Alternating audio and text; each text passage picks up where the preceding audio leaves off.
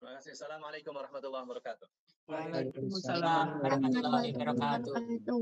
إن الحمد لله نحمده ونستعينه ونستغفره ونتوب إليه ونعوذ بالله من شرور أنفسنا وسيئات أعمالنا من يهده الله فهو المهتدي ومن يضلل فأولئك هم الخاسرون أشهد أن لا إله إلا الله وحده لا شريك له وأشهد أن محمدا عبده ورسوله لا نبي بعده اللهم صل وسلم على نبينا محمد وعلى آله وأصحابه وأزواجه وذريته والتابعين وتابع التابعين وتابعيهم بإحسان إلى يوم الدين أما بعد Bapak Ibu yang dimuliakan Allah, kita pada pengajian pagi ini masuk di judul Samratul Khusyuk. Apa itu Samratul Khusyuk? Samratul Khusyuk itu buahnya khusyuk. Ya. Apa sih hebatnya kalau orang itu sholatnya khusyuk? Sholat khusyuk di antara buahnya adalah takfirul dzunub. Ya, dihapusnya dosa-dosa. Ya, satu ya. Terus yang kedua, jazilus thawab. Atau thawabul jazil. Ya, pahala yang besar. Yang telah Allah persiapkan untuk orang-orang yang taat, untuk orang-orang yang khusyuk dari hamba-hambanya. Ya, yang ketiga adalah istijabatul doa. Ya, doanya diijabah. Ya, Jadi orang sholatnya khusyuk, doanya diijabah. Khusyuk lagi sholat, sujud, ya berdoa, doanya khusyuk, doanya diijabah. Oh ya, jadi jangan sholat itu hanya dijadikan sebagai rutinitas yang tujuannya hanya untuk menggugurkan kewajiban saja. Ya, jadi diingat nih, orang sholat khusyuk itu buahnya luar biasa. Ya. amalan-amalannya, amalan-amalan taatnya itu diterima oleh Allah Subhanahu wa taala. Baik, paling sebenarnya ya yang paling penting dari sholat khusyuk itu adalah seperti yang Rasulullah Shallallahu Alaihi Wasallam sabdakan bahwa awwalu ma yuhasabu bil abdu indallah yaumil qiyamati as-salah. Ya. Pertama yang akan dihisab dari seorang hamba itu adalah sholatnya. Dalam hadis Imam Ahmad bin Hambal, Hambal ya, eh, dikatakan bahwa eh, apabila sholatnya jelek, semuanya akan jadi jelek. Merembet itu jadi patokan. Tapi kalau sholatnya bagus, itu akan dilihat yang lainnya. Di hadis Bukhari, kalau sholatnya bagus, semuanya jadi bagus. Lihat. Jadi pentingnya sholat itu khusyuk dari Utsman bin Affan radhiyallahu anhu yang mengatakan bahwa Rasulullah sallallahu alaihi wasallam bersabda, "Ma min imri'in tahduruhu salatun maktubatun fayuhsinu wudu'aha wa khusyu'aha wa ruku'aha illa kanat lahu kaffaratun min adh-dhunubi ma lam tu'ta kabiratun wa dhalika ad-dahru kullahu." Wa dhalika ad-dahru kullahu.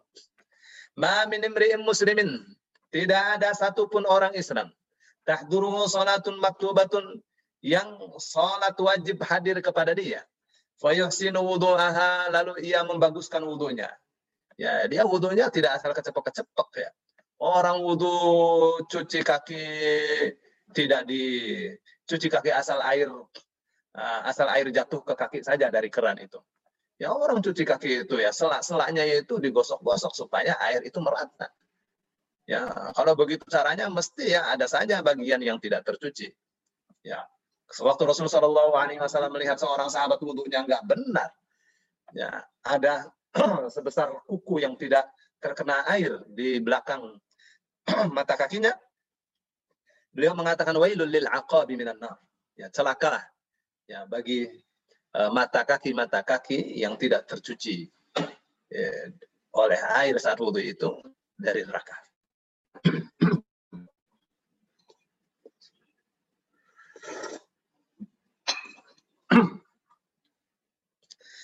Jadi dia baguskan wudhunya, wa khusyu'aha dia baguskan khusyuknya, wa ruku'aha dia baguskan ruku'nya, illa kanat kafaratun minadz dzunub. Ya. Illa kanat kecuali salat wajibnya itu lahu bagi dia kafaratun sebagai kafarat. Apa sih kafarat?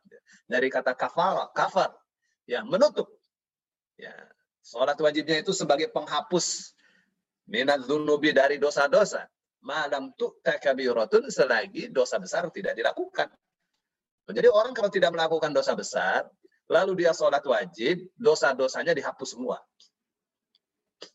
Ya, jadi menghadap Allah dalam keadaan bersih. Bisa begitu? Bisa. Kenapa tidak? Ya. Eh, Rasulullah SAW katakan wadzalika dahrakullahu. Dan yang demikian itu di seluruh waktu ya. berlaku berlaku pada seluruh waktu sepanjang tahun ya, sepanjang hidup.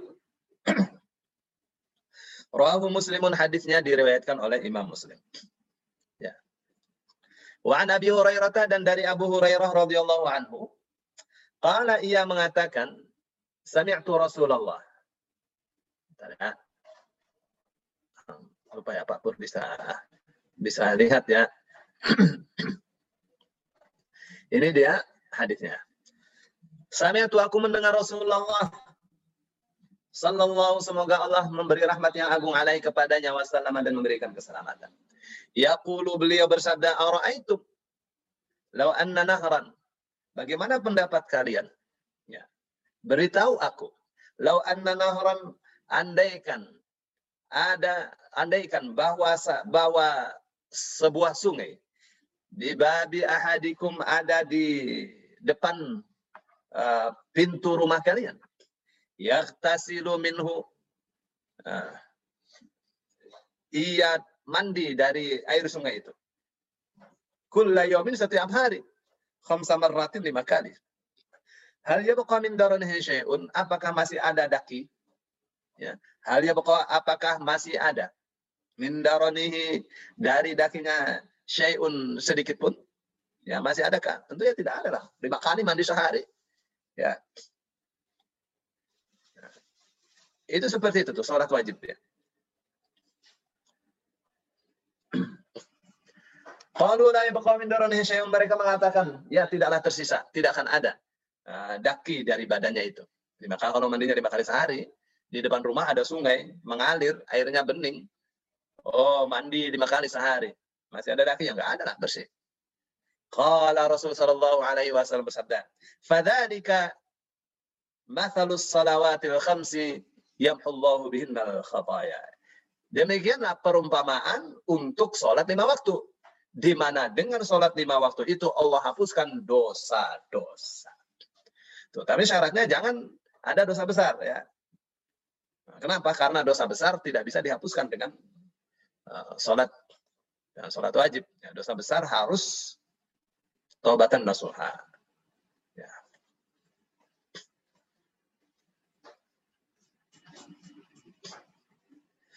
Baik, jadi tadi itu hadisnya ya. Nah, apabila dua hadis tadi dikumpulkan, maka jelas ya bahwa sholat itu uh, menghapuskan dosa-dosa. Ya. Untuk siapa itu? Untuk orang yang wudhunya benar, ya. Untuk orang yang sholatnya khusyuk, rukuknya khusyuk, gitu. Ya, jadi perhatikan ya, wudhunya benar, sholatnya khusyuk. Baik. Nah, itu yang seperti itu akan menghapus dosa-dosa. Ya, saya sudah katakan ya, itu dosa-dosa kecil yang dihapus ya. Karena kalau uh, atau seperti ada yang di dalam hadis ya dari Abu Hurairah radhiyallahu anhu bahwa Rasul sallallahu alaihi wasallam bersabda, As-salawatul khamsu wal jumu'atu ilal jumu'ah kafaratun lima bainahunna ma lam tuhshal kabairu. Ada lagi di sana as-salatu as-salawatul khamsu wal jumu'atu ilal jumu'ah wa ramadan ila ramadan. Ya, wal umratu ila umrah kafaratun lima bainah. Ya. Salat salat salat yang lima waktu dari Jumat ke Jumat itu ada penghapusan dosa di antara uh, salat-salat itu. Malam tukhsyal kabairu selagi dosa-dosa besar tidak dia lakukan. Ya. ya kita sudah baca ya surah Al-Mu'minun. Ya, bahwa orang-orang yang khusyuk adalah orang-orang yang sukses. Ya. Qad aflahal mu'minun Eh, sungguh telah sukses orang-orang yang beriman. Siapakah mereka itu? Alladzina hum fi salatihim khashi'un. Itu orang-orang yang mereka khusyuk di dalam salatnya. Ya, jadi uh, apa namanya khusyuk itu buahnya manis sekali. Ya. Ya. Di antara buahnya khusyuk adalah terwarnainya uh, uh, apa namanya terbentuknya uh, mental spiritual yang ingin memegang teguh syariat Allah. Ya, ingin mempraktekkan kewajiban-kewajiban yang Allah titahkan, yang Allah perintahkan. Ingin menjauhi teguh, ingin menjauhi segala yang diharamkan. Itu di antara uh, buahnya khusyuk. Ya, di antara buahnya khusyuk adalah uh, merasakan sholat itu manis. Ya, merasakan sholat itu adalah sesuatu yang indah bagi jiwa dia. Ya, di antara buahnya khusyuk dia kapan ada masuk, waktu sholat dia bergegas untuk sholat.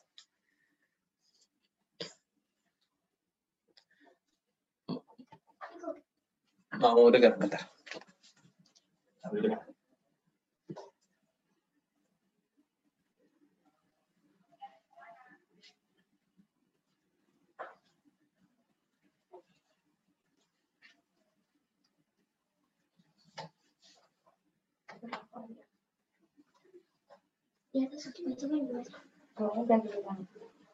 Bu datangnya telat. Hadis ya hadis soleh nomor berapa ya, Bun? Masih sholat. Ini sholat khusyuk. Oh, salat khusyuk. Syukran. Syukran, Aisyah.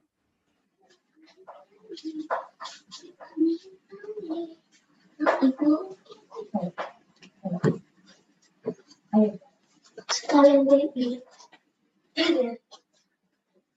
Kan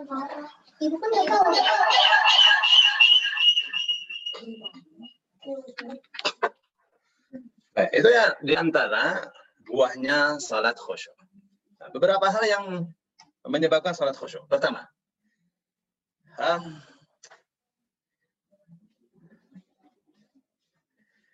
uh, pertama adalah kita um, istilahnya apa ya?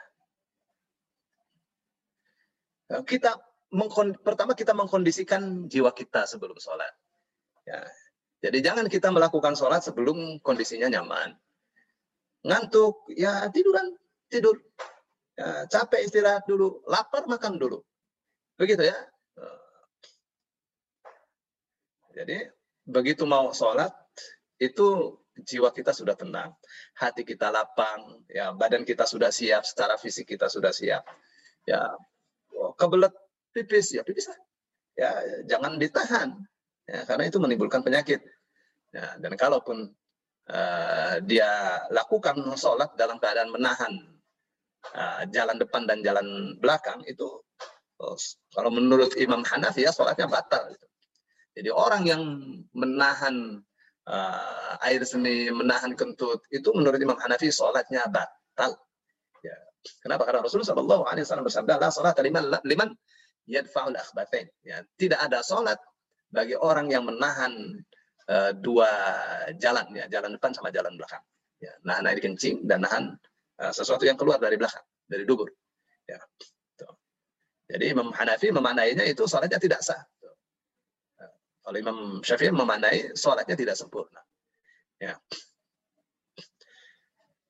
Nah, jadi mesti kita bebaskan jiwa kita dari hal-hal yang um, menyebabkan sholat sholat kita kacau ya sholat kita tidak khusyuk ya kesibukan-kesibukan dan seterusnya. Nah, itu kita apa namanya? kita taruh dulu ya. Kita rehat dulu untuk sholat. Ya. Ya, kita sisihkan dulu ya, kita tinggalkan dulu, ambil wudhu, kita terus sholat. Ya, jadi kita persiapkan itu semuanya karena kita mau berbisik, subhanahu wa ta'ala.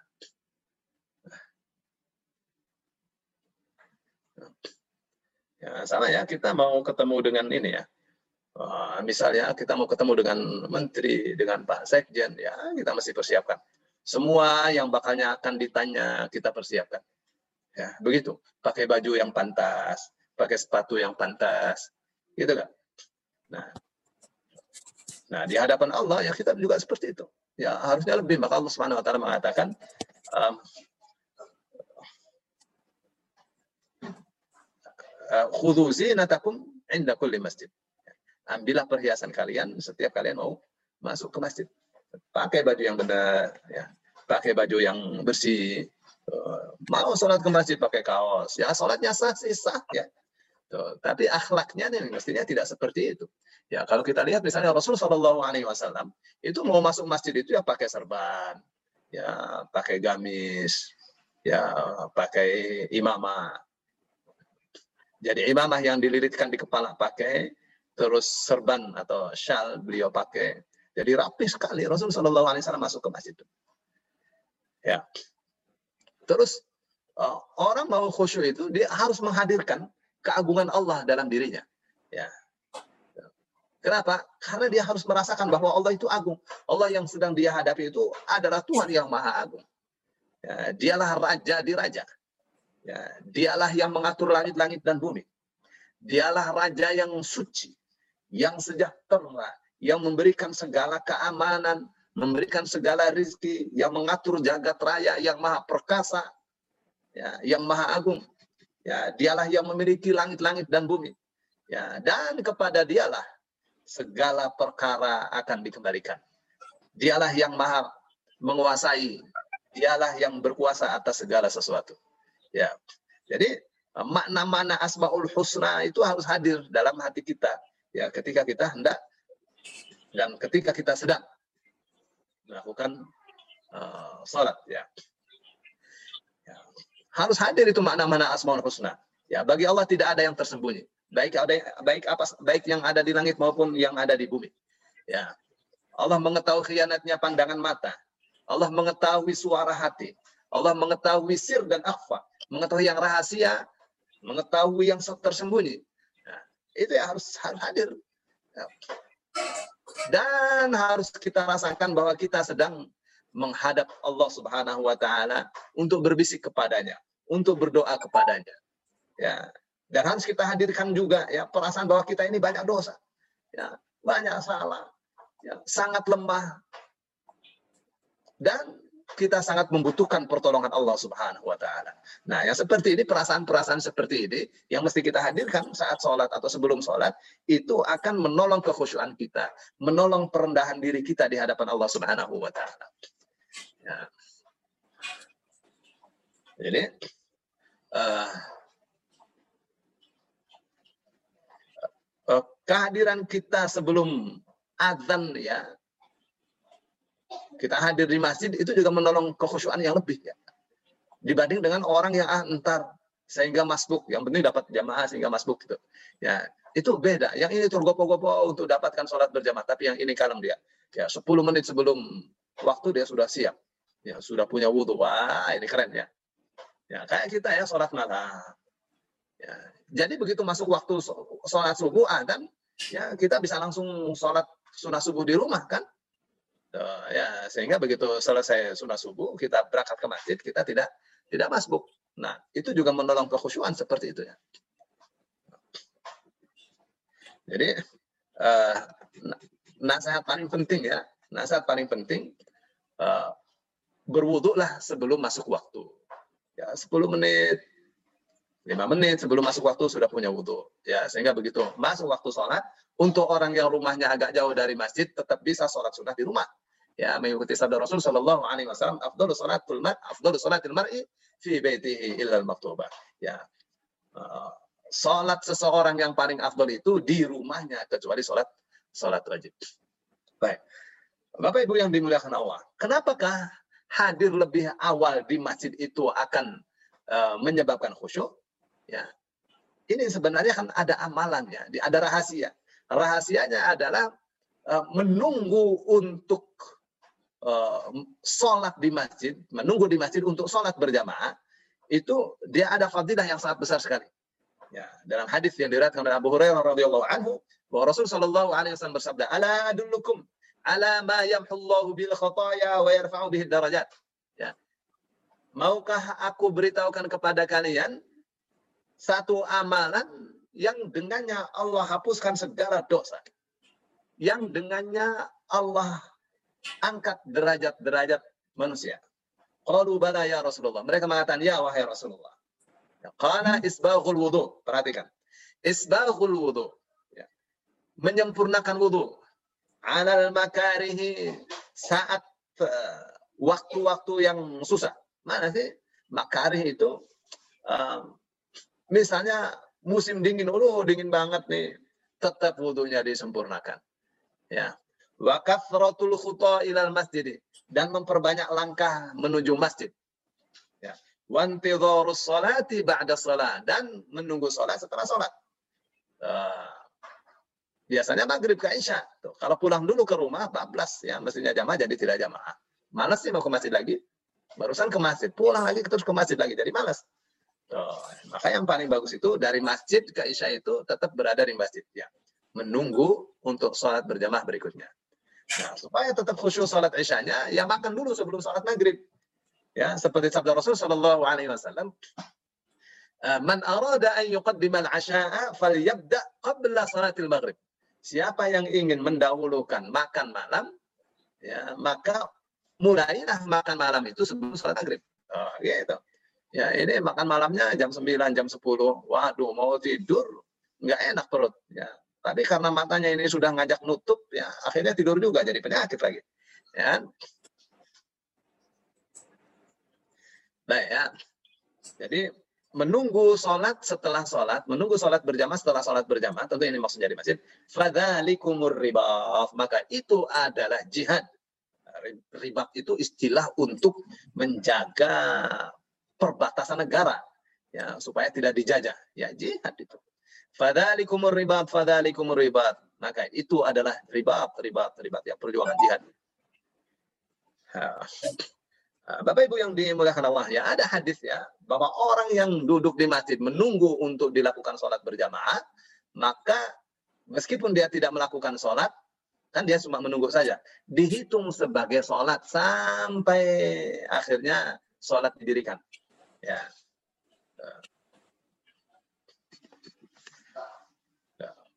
Berbeda dengan orang yang sholat di rumah ya, karena sebab yang disyariatkan karena sakit. Ya biasanya juga sholat di masjid karena sakit atau karena di lockdown, ya sholatlah di rumah akhirnya. Ya berjamaahnya di rumah, ya tetap ya pahala yang biasa diperoleh ketika normal tetap dia dapatkan. Ya. Gitu ya. Tapi kalau perempuan ya perempuan otomatis lah, otomatis. Nah, perempuan itu sholat di rumah justru lebih baik daripada sholat daripada sholat di masjid itu hukum asalnya seperti itu. Ya. Nah, bagaimana dengan perempuan yang tidak datang ke masjid? Ya jangan karena tidak berjamaah di masjid, ntar sholat asarnya menunggu menjelang maghrib. Ya, tetap ya sebelum waktu harusnya sudah punya. Ya. Jadi uh, mempersiapkan dirinya itu uh, lebih uh, lebih sempurna ya. Jadi betul-betul sudah siap. Begitu masuk waktu sudah siap. Jangan masuk waktu baru uh, apa namanya bergegas ambil wudhu. Ya, meskipun ini lebih baik daripada yang entar-entar menangguhkan sholatnya. Ya. Nah, ini ada hadis penting. Pak Pur ini hadis bagus ya. Rasul Shallallahu Alaihi Wasallam bersabda, "La abdu fi salatin maka nafi musallahu yantadhiru salat." Ya, seorang hamba senantiasa berada di dalam sholat, maka nafi musallahu selagi ia tetap berada di tempat sholatnya. Yantadhiru salata untuk menunggu sholat. Ya. Sebelum waktu zuhur 10 menit, 15 menit sebelum waktu zuhur dia sudah sudah wudhu sudah datang di masjid misalnya. Sudah datang di masjid, terus dia menunggu masuk waktu. Ya. Duduk dia di masjid, sholat ayat masjid, terus duduk baca Quran, berdoa. Itu ya baca Qurannya dapat pahala, menunggunya dihitung sebagai sholat. Sebagai sholat sunnah. Ya. Itu yang dimaksud la yazalu la yazalul abdu fi salatin makana fi musallahu yang tadi salat. Ya. ya. Terhitung ya, senantiasa seorang hamba dalam keadaan sholat selagi dia uh, berada di dalam tempat sholatnya untuk menunggu sholat berjamaah. Wal malaikatu taqul dan para malaikat mengatakan Allahumma gfirlahu, Allahumma arhamhu. Ya Allah, ampuni dia, ya Allah sayangi dia. Hatta yang sarifa au yuhditha ya sampai dia salam atau uh, hadas. Qila wa ma Ah. Wa ma yuhdith, apa yang dimaksud yuhdith? Qala yafsu aw yadurrut. Ya. Rasul menjawab yafsu aw yadur. Yafsu itu uh, kentut yang tidak bunyi ya, pes, yafsu pes. Yadur itu trot ya dari dorata. Yadur itu kentut yang bunyi. Ya, jadi itu pertama ya, jadi kita kondisikan. Ya, kita persiapkan diri kita untuk menghadap Allah Subhanahu wa taala, untuk berbisik kepada Allah Subhanahu wa taala. Kita persiapkan penuh ya, lebih baik persiapan persiapan yang lebih baik daripada persiapan kita untuk bertemu orang yang terhormat.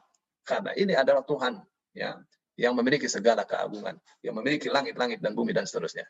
Ya, sebelum waktu kita coba ya, sebelum waktu kita sudah punya wudhu. Ya, enak ya orang yang menjaga wudhunya. Kapan dia batal, dia ambil wudhu. Ya, jadi uh, wudhunya selalu ada dawam ya di dia. Begitu masuk waktu, dia cepat sekali. Gampang ya. Nah, tidak usah lagi persiapan-persiapan. Dia memang dia sudah bersiap. Ya, siap terus.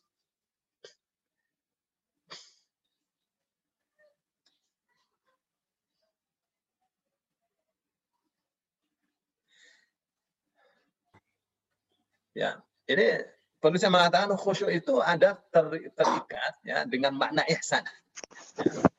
Tentu ihsan itu adalah adalah tingkatan ibadah yang paling tinggi. Ya, sebagaimana didefinisikan oleh Rasul Shallallahu Alaihi Wasallam, ihsan itu adalah ta'budu Allah fa in lam takun tarahu fa innahu yaraka. Ya, itu khusyuk ya. Jadi orang kalau sholatnya khusyuk itu tanda dia ihsan. Ihsan itu di atas iman. Ya, maksudnya satu tingkat di atas iman. Nah, kapan orang disebut ihsan? Kalau dia beribadah kepada Allah seolah-olah ia melihatnya. Tapi jangan membayangkan ya, aduh Allah pakai celana panjang apa segala itu nggak benar ya. ya. Jangan dibayangkan ya, karena apa yang kita bayangkan tentang Allah tidak seperti itu. Nah, Rasul Shallallahu Alaihi Wasallam katakan, tafakkaru fi khalqillah, wa la tafakkaru fi dzati, fa innakum la taqdiruna qadrahu. Ya, berpikirlah kalian Eh, akan ciptaan Allah, jangan kalian berpikir tentang zat Allah kalian karena kalian tidak akan dapat menjangkaunya. Ya, jadi maknanya kamu beribadah kepada Allah seolah kamu melihatnya, maknanya adalah khusyuk. Ya, jadi khusyuk identik dengan ihsan. Ya. Fa takun fa innahu. Kalau kamu tidak dapat melihatnya, maka sungguhnya Allah melihat kamu. Ya, jadi kalau Allah melihat kita, tentu kita ya uh, harus tawaduk di hadapan Allah. Ya, harus waspada karena Allah Maha mendengar, Allah Maha melihat. Allah mengetahui suara hati kita. Ya, Allah mendengar suara hati kita. Allah mengetahui rencana kita. Ya. ya jadi dia katakan al khusyu yatahaqqaqu bi iqbali al-'abdi 'ala Allah bi fikrihi wa qalbihi wa jawarihi. Wa 'inda idzin sayaqbalu Allah 'alaihi bil ma sayaqbalu Allah 'alaihi bil maghfirati wal qabul kama jaa fil hadits al-qudsi 'an Anas radhiyallahu anhu عن النبي صلى الله عليه وسلم فيما يروي عن ربه عز وجل أنه قال إذا تقرب العبد إلي شبرا تقربت إليه ذراعا وإذا تقرب إلي ذراعا تقربت إليه باعا وإذا أتاني يمشي أتيته هرولا رواه البخاري ya, jadi uh, khusyuk itu akan diperoleh oleh seorang hamba ya dengan apa itu dengan memfokuskan pikiran dia, hati dia, anggota tubuh dia untuk menghadap Allah. Ya, jadi rasakan pikiran kita, otak kita, hati kita, jiwa raga kita ini kita fokuskan untuk menghadap Allah Subhanahu wa taala. Nah, saat itulah Allah akan menghadap kita, akan menghadapi kita dengan apa? Dengan ampunannya, ya, dengan penerimaan ibadah kita oleh Allah ya. Nah, jadi kalau kita mendekat kepada Allah, kita takarrub kepada Allah, menghadap Allah, Allah akan lebih menghadap kita lagi. Ya, sebagaimana tadi hadis yang saya baca ya. Kalau hamba Allah um, menghadap Allah atau mendekat kepada Allah satu jengkal, Allah akan uh, mendekat kepada dia satu hasta. Dia mendekat kepada Allah dengan satu hasta, Allah akan mendekat dia satu depan. Dia mendekat kepada Allah dengan berjalan, Allah akan mendekat dia dengan berlari. Ya.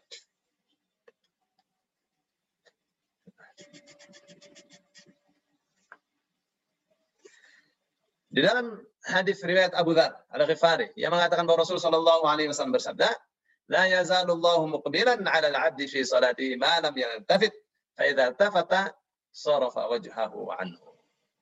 Ya, apa katanya? Allah senantiasa terus-menerus ya menghadapi hambanya. Ya, saat hambanya sholat, Allah senantiasa melihat hambanya. Ya, eh, saat ia sholat, ya, madam yang tafid selagi dia tidak nengok, ya lagi sholat nengok gitu. Ya, apabila faida tafata apabila dia neng menengok, ya sarafa wajahu anhu maka Allah akan memalingkan wajahnya dari orang yang sholat itu. Jadi mesti khusyuk ya. Tuh, maka Rasul Shallallahu sholat itu ya, sholat itu um, matanya itu pandangan matanya tidak bergeser dari tempat sujudnya. Jadi memandang ke tempat sujud. Tidak ke mana-mana, ini ke kanan, ke kiri, ya itu namanya nggak khusyuk. Itu. Ya. Gitu ya. Jadi persiapkan diri kita untuk sholat 10 menit sebelum waktu masuk kita sudah punya wudhu. Gitu ya. Nah, kalau rumahnya tidak terlalu jauh, ya sholat sunnah uh, rawatibnya di rumah. Ya, setelah sholat sunnah rawatib cepat-cepat ke masjid. Kalau sekiranya kalau jalan kaki terlambat, pakai motor, ya, pakai mobil atau pakai sepeda supaya tidak terlambat. Ya, bagus kalau sampai masjid masih ada waktu lima menit. Ya, ya, kita bisa sholat tahiyat masjid, nambah lagi sholat uh, qobliyah sehingga sholat qobliyah guburnya menjadi empat. Ya, ini bisa. Nah, yang seperti ini akan uh, menghadirkan kekhusyuan. Ya. Terus yang kedua, yang kedua setelah mempersiapkan diri untuk sholat, semuanya dipersiapkan ya wudhu yang bagus, pakaian yang bagus, yang bersih, ya terus keadaan jiwa yang tenang, ya badan kita juga uh, tidak bermasalah, ya sudah tidak uh, tidak menahan lapar, tidak menahan pengen buang angin atau pengen buang air, ya. Jadi dalam keadaan uh, nyaman badan kita ya. Ya, terus yang kedua menghadirkan keagungan Allah, menghadirkan asmaul husna, makna-makna asmaul husna dalam diri kita dan menghadirkan rasa kebutuhan kita kepada Allah Subhanahu wa taala. Ya, kita memahami bahwa saat itu kita hendak um, bermunajat ya, berbisik kepada Allah Subhanahu wa taala. Nah, orang kalau berbisik ya, ya mesti hadir hatinya. Ya, merasakan bahwa sholat itu sedang menghadap Allah. Begitu ya. Nah, yang berikutnya adalah uh, mesti ada ya dihadirkan dalam pemahaman kita, dalam otak kita, dalam hati kita bahwa dunia itu dunia itu sifatnya sementara. Ya. Ya. Mesti ada hadir di hati kita itu ya bahwa kehidupan di, di dunia ini meskipun kita bisa hidup misalnya 70 eh, tahun, 8, 80 tahun atau 100 tahun, itu nggak lama itu. Ya. ya. Karena didesain manusia itu bakalnya mati. Ya. Itu kesenangan yang kita peroleh saat sekarang di dunia ini, ya kesenangan sementara saja. Ya. Dan kesenangannya, kenikmatan-kenikmatannya itu acap kali bisa menipu. Ya. Sehingga karena tertipu oleh kesenangan dunia, maka ia berbuat maksiat. Ya. Ya, jadi mesti hadir ya saat sholat itu bahwa dunia ini sementara kita akan kembali kepada Allah Subhanahu wa taala di mana Allah akan uh, memenuhi uh, pahala-pahalanya atau balasan-balasannya buat kita. Ya, di dalam sebuah hadis qudsi ya Allah Subhanahu wa taala berfirman, "Ya ibadi, innama hiya amalukum wahsiha lakum thumma wafikum iyyaha." Wahai hamba-hambaku, tidak tidak lain dan tidak bukan itu adalah amalan-amalan kalian sendiri. Ya, uhsiha lakum, yang aku sudah hitung untuk kalian. Ya, thumma wafikum iyaha. Ya, kemudian aku penuhi um, balasan dari amalan-amalan kalian itu. Ya, disempurnakan balasan-balasannya. Faman wajada khairan falyahmadillah. Rasulullah SAW mengatakan barang siapa menjumpai uh, satu kebaikan maka pujilah Allah. Alhamdulillah. Waman wajada syarran Waman wajada maaf, maaf waman wajada ghaira dzalika dan siapa yang menjumpai uh, selain itu fala yalumanna illa nafsa. Maka janganlah ia mem, apa namanya menyalahkan kecuali diri sendiri. Ya, menyalahkan diri sendiri saja. Ya, dari Sa'id bin Abi Waqqas radhiyallahu anhu bahwa Rasul sallallahu alaihi wasallam bersabda kepada orang yang Allah wasiati. Apa katanya? Idza shallaita apabila kamu salat, fasalli salata muwaddi'in ya maka lakukanlah eh, sholat itu sebagai sebagai sholat sholat eh, sholatnya orang yang hendak meng- mengucapkan selamat tinggal. Ya. Jadikanlah sholat itu seolah-olah sholat terakhir bagi dirinya. Setelah sholat ini dipanggil oleh Allah Subhanahu Wa Taala. Nah, yang seperti ini akan menghadirkan akan menghadirkan kekhusyuan ya. Sholatnya akan bisa khusyuk. Ya, kita anggap ini adalah sholat terakhir. Belum tentu nanti sholat asar bisa sholat. Ya, belum tentu nanti sholat maghrib masih ada umur. Nah, yang seperti itu ya akan menyebabkan kekhusyuan di dalam sholat. Ya, di dalam Nah, tadi hadisnya riwayat Imam Hakim ya, hadis sahih. Ya, sahih sahihul isnad. Ya. Hadis Ibnu Umar, kun fid dunya. Ya, maksudnya Rasul wasallam bersabda kepada Ibnu Umar, kun fid dunya ka'annaka gharibun aw 'abir sabil. Ya. Jadilah kamu di dunia ini seolah-olah kamu ini orang asing atau orang yang cuma numpang lewat saja. Ya, Dan Abdullah bin Umar dia mengatakan, "Idza asbahta fala tantadhiril masa." Ya, kalau kamu ada di waktu pagi, jangan tunggu sore. Ya, kalau kita kan pekerjaan sekarang jangan ditunda untuk besok. Wa idza amsayta fala tantadhir sabah. Kalau kamu sore jangan menunggu siang. Wa khudh min sihhatika limaradika. Ya, raihlah kesempatan sehatmu itu untuk sakitmu. Maksudnya eh, mumpung sehat ya kita eh, berbuat yang baik-baik ya. Wa min hayatika limautika. Ya, dan ambillah dari kehidupan kamu itu untuk kematianmu. Ya, maksudnya dikelola. Ya. Kesehatan itu dikelola supaya supaya tidak sakit. Ya, kehidupan itu dikelola untuk menghadapi kematian, mengha- menghadapi kehidupan setelah setelah kematian. Ya. Jadi mengetahui kedudukan dunia itu akan eh, menyebabkan seseorang bisa khusyuk ya di dalam sholatnya. Ya, mesti paham itu artinya dunia. Ya, kalau enggak mah ya. Terus yang keempat adalah jangan tergesa-gesa dalam melaksanakan sholat. Ya, sholat tergesa-gesa ya, bagaimana bisa khusyuk? Ya, bisa khusyuk.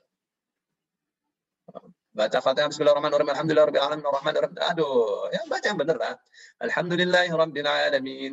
Ar-Rahmanirrahim. Itu saja sudah tepat ya. Nah, kenapa? Karena orang yang sholatnya tergesa-gesa, sholatnya bisa rusak. Ya, ada orang yang sholat ya di depan Rasul Shallallahu Alaihi Wasallam. Ya, lalu sholatnya itu asal asal gerak-gerak saja ya. Nah, Rasul Shallallahu Alaihi Wasallam katakan, katakan irja fasalli fa karam tusalli. Ya, kembalilah. Sholatlah kamu belum melaksanakan sholat sampai tiga kali. Ya, jadi akhirnya dia katanya Rasulullah saya nggak bisa melakukan sholat kecuali yang saya lakukan ini. Lalu Rasulullah Shallallahu Alaihi Wasallam katakan, "Eh, apabila kamu sholat, ya, fakabir maka bertakbirlah. Bacalah al-fatihah. Bacalah sedikit dari surat. Terus kamu ruku.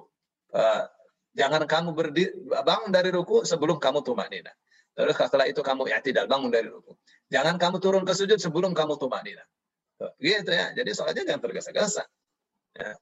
Kenapa? Karena apabila sholat dilakukan secara tergesa-gesa, itu akan menghilangkan kekhusyuan. Ya. Ashabus sunan itu meriwayatkan dari Nabi Nabi Shallallahu Alaihi Wasallam beliau bersabda la tujzi'u salatun la yuqimur rajulu fiha sulbahu. Ya. Tidak cukup tidak mencukupi sholat seseorang yang eh, saat sholat dia tidak me- tidak melakukan tumak nina ya bahasa kita gampang. Baik di dalam ruku maupun di dalam sujud. Jadi saat ruku itu mesti mesti tumak nina, saat sujud mesti tumak nina. Ya. Nah, di dalam riwayat Imam Muslim, eh, Imam Muslim Rasul Shallallahu Alaihi Wasallam bersabda, "Tilka salatul munafiqi eh, yarqubu syamsa hatta idza kanat baina qarnay syaitan qama fa naqara arba'an la yadhkurullah fiha fiha illa qalila." Ya. Itu adalah salatnya orang munafik. Ya. Kapan itu disebut salat orang munafik? Apabila dia melaksanakan salat ketika matahari hendak terbenam. Ya. Ya, sampai matahari di antara dua apa namanya? dua tanduk setan. Nah, sudah matahari hendak terbenam, dia buru-buru melaksanakan sholat asar. Fanaqara arba'an. Lalu eh, dia uh, nakora tuh matok-matok ya, sholat kayak kayak ayam ah, makan beras ya. Sujudnya tidak ada tumanina. Ya, Rasulullah kata, la yadhkurullah fiha illa qalila. Dia tidak ingat kepada Allah saat sholat itu kecuali sedikit saja. Ya. Ya, pendek kata ya orang mau khusyuk itu eh, mesti dikondisikan ya. Seperti misalnya sutro. Ya, ada kan Rasul Shallallahu Alaihi Wasallam perintahkan eh, adanya sutro. Kalau kita ya sholat ya, zaman sekarang sebenarnya sudah ada sajadah. Ya, sajadah itu ada itu kan pembatas. Ya. Zaman pandemi sekarang sudah ada di garis-garis lagi ya. Semeter, semeter, semeter, ada semeter setengah. Ya. Ya, untuk apa itu fungsinya sajadah? Supaya setan tidak mendekat. Itu antara lain itu fungsinya. Jadi luar biasa. Nah ya, saya kira ini sudah cukup ya untuk uh, masalah tentang uh, masalah tentang ini ya, tentang sholat khusyuk. Ya. Tentang misalnya tentang uh, membaguskan wudhu ya, uh, itu uh, ada hadis ya Imam Ahmad bin Hambal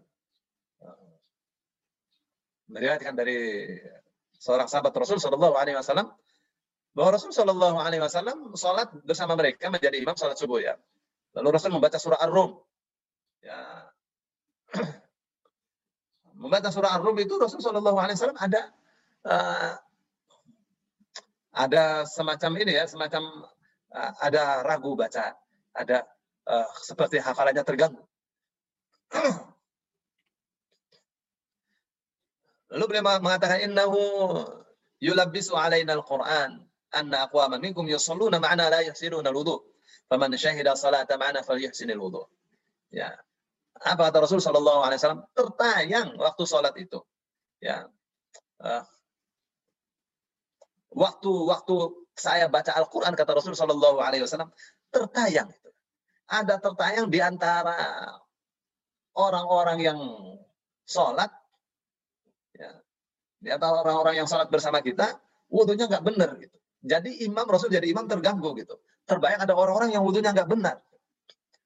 Ya, Rasul Shallallahu Alaihi Wasallam katakan, "Faman syahidah salata mana falyuhsinil wudhu." Ya, siapa yang yang mau sholat bersama kita, kata Rasul, ya Shallallahu Alaihi Wasallam, maka hendaklah ia membaguskan wudhunya.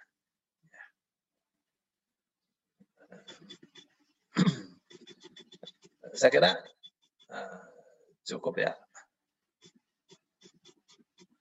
Nah, ada banyak hadis bagus-bagus nih. Ini hadis penting bagi kita nih orang yang sudah sudah tua ya. Ya, saya tutup dengan hadis ini ya. Man sallat natai asyrata rak'atan tatawu'an ghaira faridatin fi yawmin wa laylatin buniya lahu uh, buniya lahu bihinna baitan fil jannah. Qala qalat Ummu Habibah fama taraktuhunna mundu sami'tuhunna min Rasulillah. Ya, barang siapa salat 12 rakaat sunnah. Ya, bukan salat fardu. Sehari semalam 12 rakaat saja. Oh, kita salat malam 11 rakaat, ah, bisa lebih ya. 12 rakaat mah cuma salat rawatib saja. Siapa yang menjaga ya 12 rakaat salat sunnah. Bukan salat wajib ya. Sehari semalam bunia lahu maka dibangun maka telah dibangun untuk dia. Dihinna dengan 12 rokaat yang dia lakukan itu, apa yang telah dibangun? Baitun fil jannati, rumah di surga. Qalat Ummu Habibah, Ummu Habibah mengatakan, "Fama taraktuhunna mundu sami'tuhunna min Rasulillah." Maka aku tidak meninggalkan sholat sunnah 12 rakaat setelah aku mendengarkannya dari Rasulullah sallallahu alaihi wasallam. Ya. Nah, saya kira itu saja ya. Itu hadis nomor berapa, Ustaz? Ini ini bukan Riyadhus Shalihin ini, Bu. Ya. Ini kitab khusus ya, Ya. Mhm. tentang sholat khusyuk ya. Ya, Jadi saya uh, cukupkan saja sampai di sini tentang sholat khusyuk supaya kita kembali nanti ke kitab Riyadhus Shalihin. Ya. Baik, Ustaz. Terima kasih banyak.